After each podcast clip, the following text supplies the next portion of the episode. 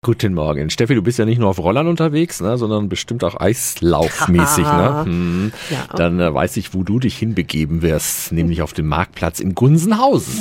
365 Dinge, die Sie in Franken erleben müssen. Aber hallo, das Motto ist heiß auf Eis. Auf 300 Quadratmetern Eisbahn können wir uns dort nämlich austoben. Andreas Zuber von der Stadt Gunzenhausen. Bei euch kann jeder einfach vorbeikommen, gell? Egal, ob er schon Erfahrung mit dem Eislaufen hat oder nicht. Wir haben Eislaufhilfen, das heißt auch für Kinder, die es noch nicht so richtig können, die können die nutzen. Wir haben einen Schlittschuhverleih vor Ort, das heißt auch jemand, der noch keine Schlittschuhe hat, kann sich vor Ort die Schlittschuhe ausleihen und ja, dem Eislaufsport frönend und ein bisschen winterliches Erlebnis hier mit einem Marktplatz in der Stadt haben. Oh, das klingt echt schön. Dazu läuft natürlich auch die passende Musik. Die Eisfläche in Gunzenhausen ist unter der Woche ab 14 Uhr, am Wochenende schon ab 11 bis 20 Uhr geöffnet.